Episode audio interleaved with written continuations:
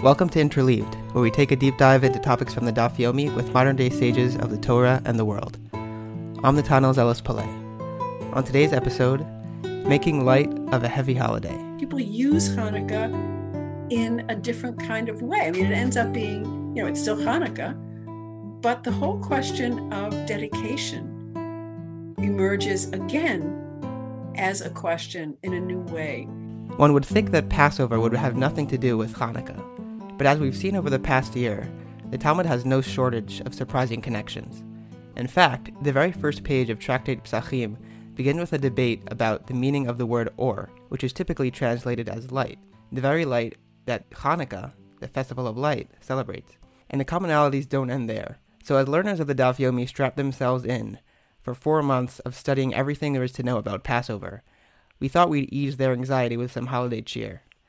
And who better to share that holiday cheer with a historian of the holiday itself, Dr. Diane Ashton. Dr. Ashton is a professor of religion studies and former director of the American Studies program at Rowan University. She is the author of multiple books, including the first modern biography of the American Jewish education trailblazer, Rebecca Gratz, and Hanukkah in America, A History. Dr. Ashton, welcome to the podcast. I'm so glad to be here. So if all you knew about Passover was the first Mishnah in Tractate Pesachim, you might think it's not that different from Hanukkah. Both involve a home-based ritual performed at night and centered on a candle. In the case of Passover, the candle is used to search for chametz, bread or other leavened grain products, to be burnt the next day.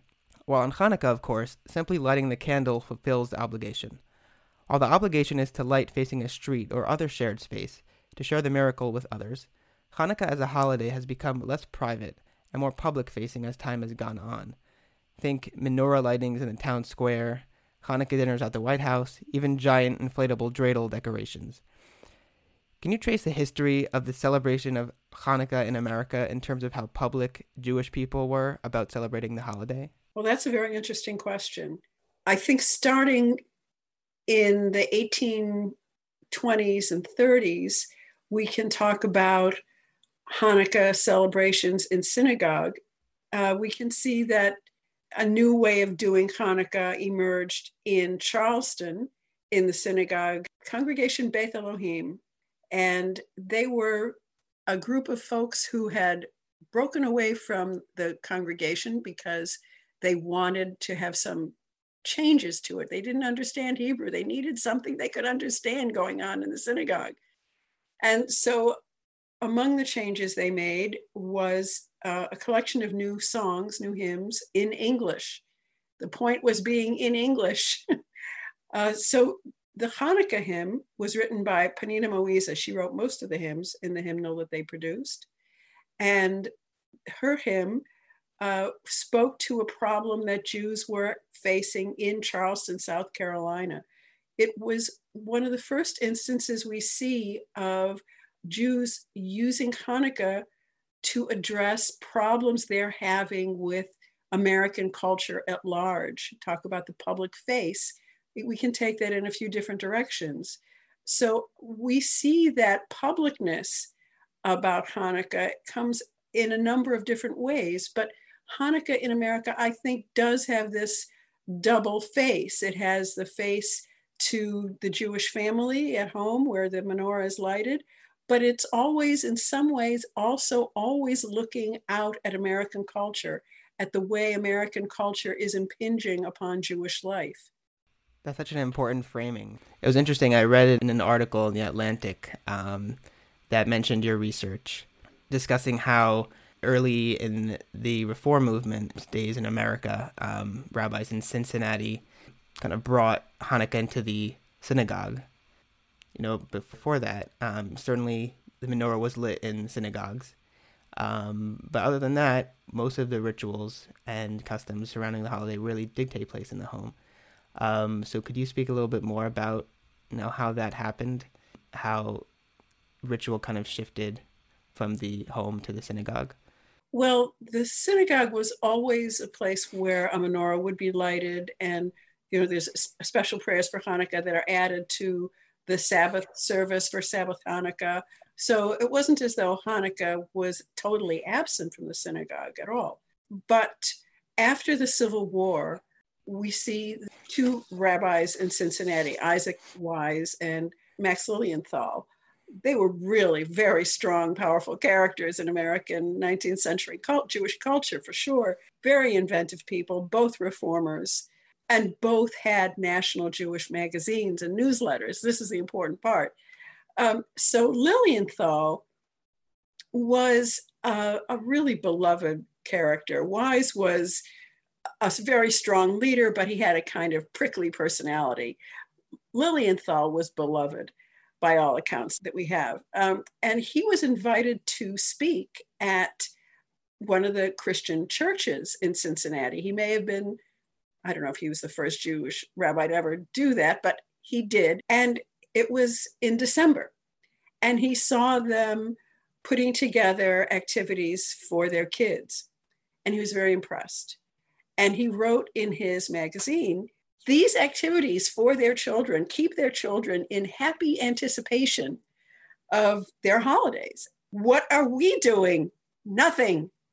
And so he started a Hanukkah festival in the Sunday school. And most of the faculty for those schools were women. The rabbi would lead, of course, what was going on and supervise it all. But it was all carried out by women of the congregation who worked with the children and who actually taught the classes. So we see this alliance of rabbis and women emerging over Hanukkah in these congregations. And that alliance is really what gives Hanukkah its power in the U.S. What happened in Cincinnati with creating a Hanukkah festival was that he put together a pedagogical assembly for the kids in the religious school. It would teach them about the menorah lighting. It would teach them about the holiday and the Maccabees. I'm sure they'd already heard about this from their teachers in classes, but this was kind of a broad supervisory additional oomph to the story. Students would act it out in some cases. They would have activities that had been created by the teachers so that it would be a kind of enjoyable but educational assembly. And at the end of it, the kids were given food, oranges, which was like a miracle in Cincinnati in the 19th century. And he thought it was very successful, and he did it every year. Then Wise picked it up and did it in his congregation at the same time. And as I said, both of these guys had national magazines.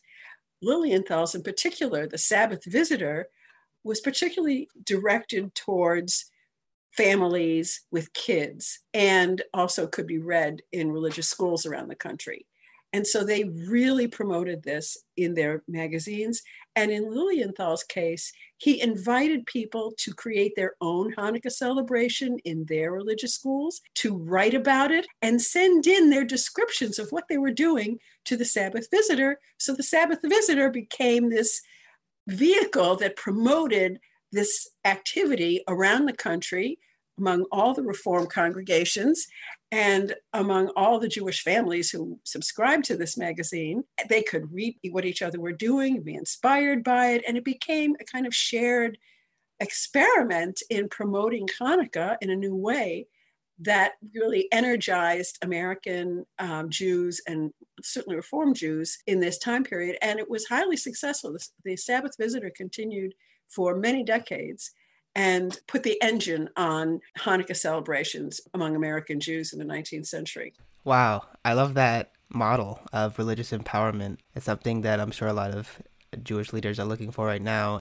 You know, I think that the COVID conditions are really forcing people to be very creative, and it's pushed us all onto Zoom and other electronic technology that some of us may not have been as familiar with, or may not have used it as much, even if we were familiar with it. And similarly to the way the magazines were used in the 19th century, I think web technology is being used now, and that this really can really push a development in a more interesting way. And I think this actually might be a good thing. Absolutely. Yeah, I'm totally on board with it. There's a really great line in your book about how the celebration of Hanukkah in America, quote, undermined traditional religious authority and empowered ordinary Jews. So this is a great example of that.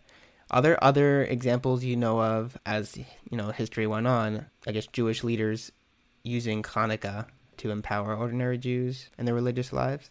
Oh, I think there are quite a few examples.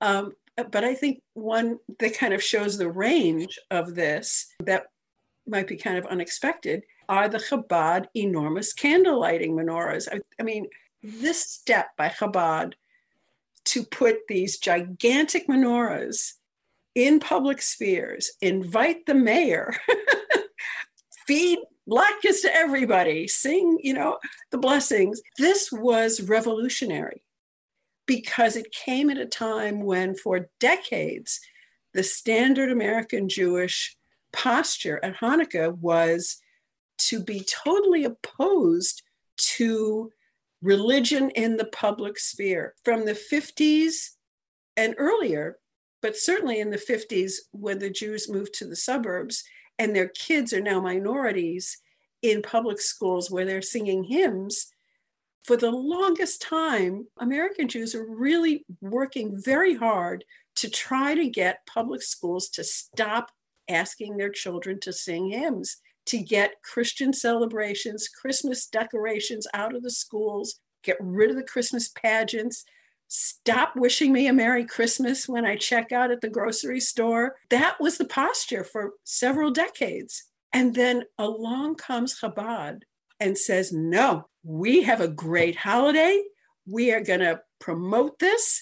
We're going to put this forward, and you guys are all going to be embarrassed into celebrating it. And it worked because it turned out that Christian Americans were a heck of a lot happier with Jews who were celebrating Hanukkah than they were with Jews who were trying to get them to stop celebrating Christmas in school. The Chabad candle lighting kind of gave everybody a chance to exhale about the December holidays, that we both have holidays. We like our own holidays. I'm not being asked to celebrate Christmas, which I think was the way a lot of Jews from the 50s through the 70s really felt that they were being asked to celebrate Christmas.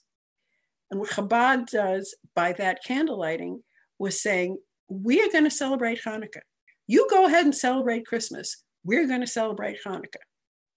And that changed the conversation and put everybody on a different footing. And people seem to be happier about that. If a holiday's been around long enough, eventually someone's going to try to make money off it. Even in the times of the Talmud, there were people whom you could pay to check your home for chametz, as the Talmud mentions on page 4b. When did Hanukkah begin to become commercialized?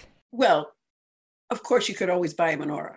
That's forever. But normally when people talk about Hanukkah being commercialized in the United States, what we're talking about is parallel commercialization, paralleling Christmas. So that means gifts for kids, gifts for family members, decorations. So that kind of thing begins almost at the same time period after the Civil War, because a couple of things are in place then.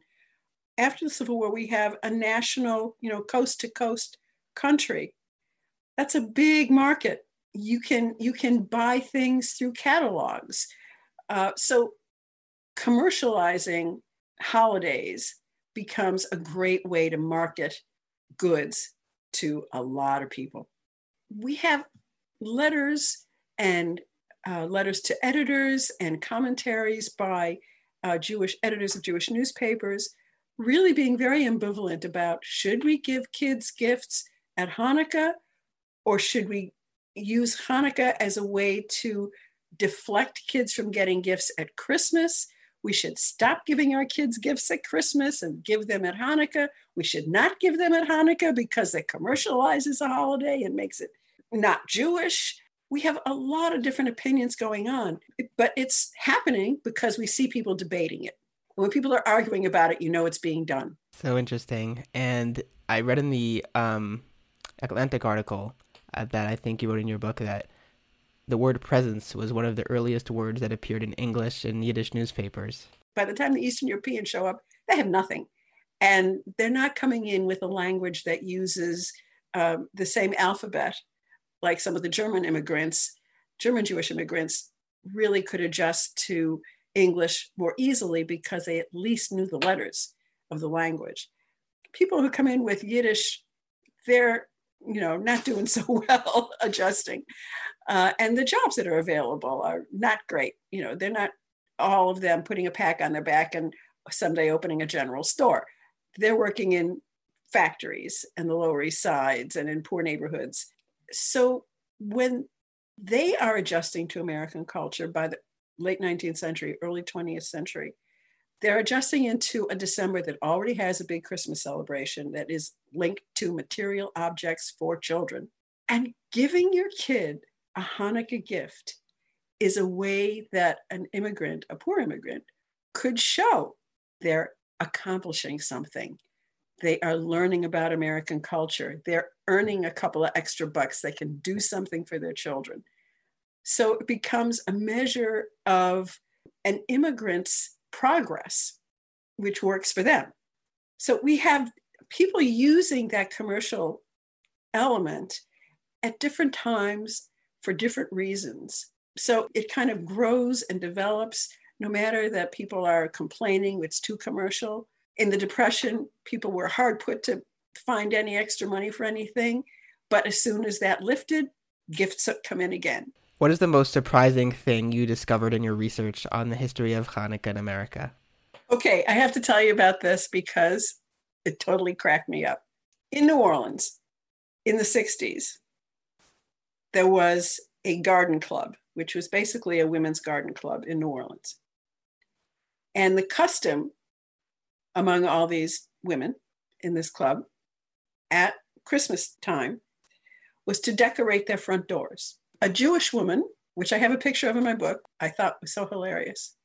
She must have put like brown paper over the front door first, because she decorated the entire door with a Torah and a menorah lighted. So the Torah is made of eggshells, the menorah is made of hominy grits, and the lights on the menorah are acorns that have been painted gold. And it's beautiful, but this is her front door.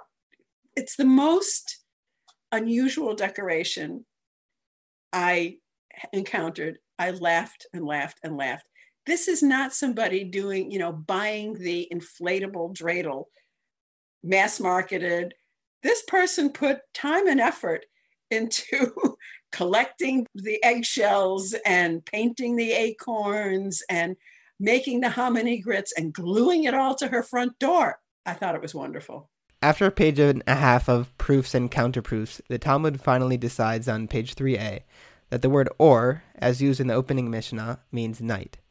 To explain why the Mishnah chose such a counterintuitive word to say something so simple, the Talmud explains that sometimes it's worth using extra words to express what you mean in a more refined way.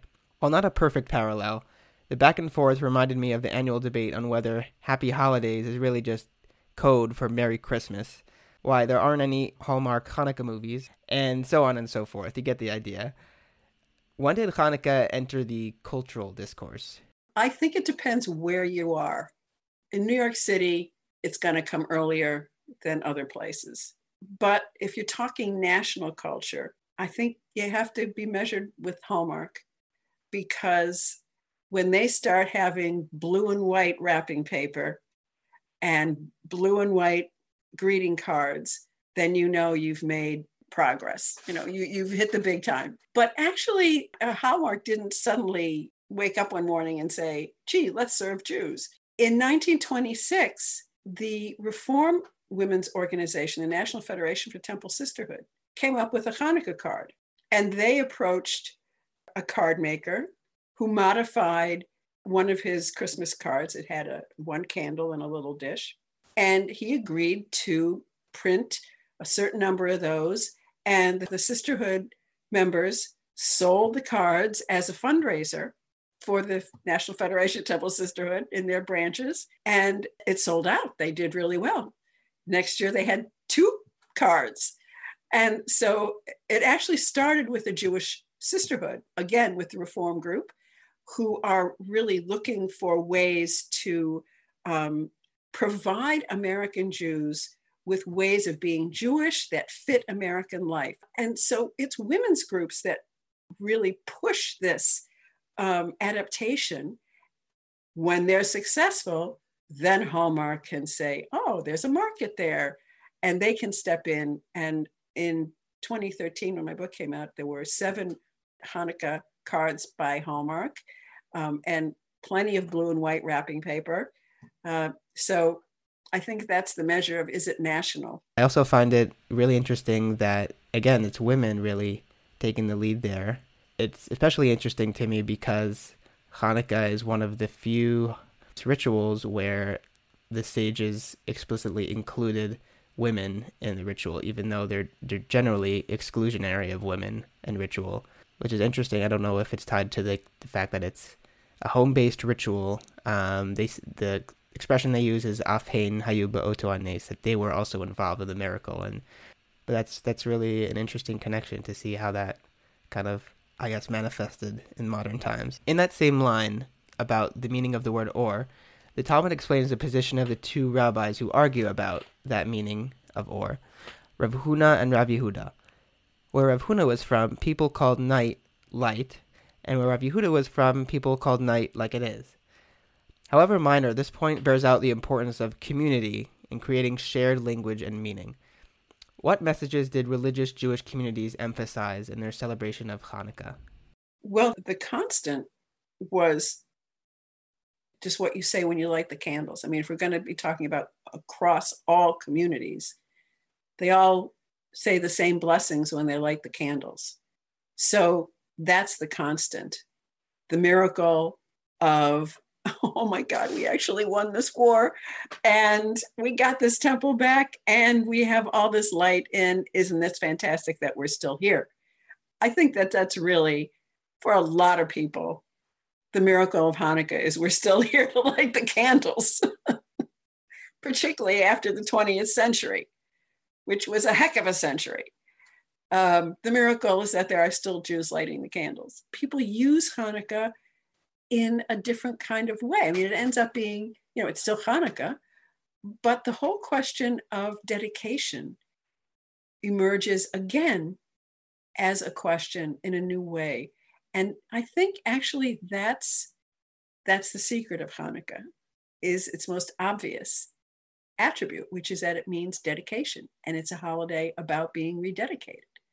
And so whatever cultural moment American Jews are in, that question emerges again. So I think that that's really the most common thread, is that however much outside culture impinges on Hanukkah, or however Jews find different ways to celebrate Hanukkah, however you do it, you're doing it. And it's been going on for a long time, and we're still doing it.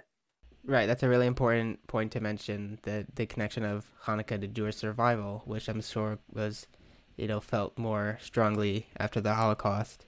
You are a studier of how traditions changed and were shaped over time.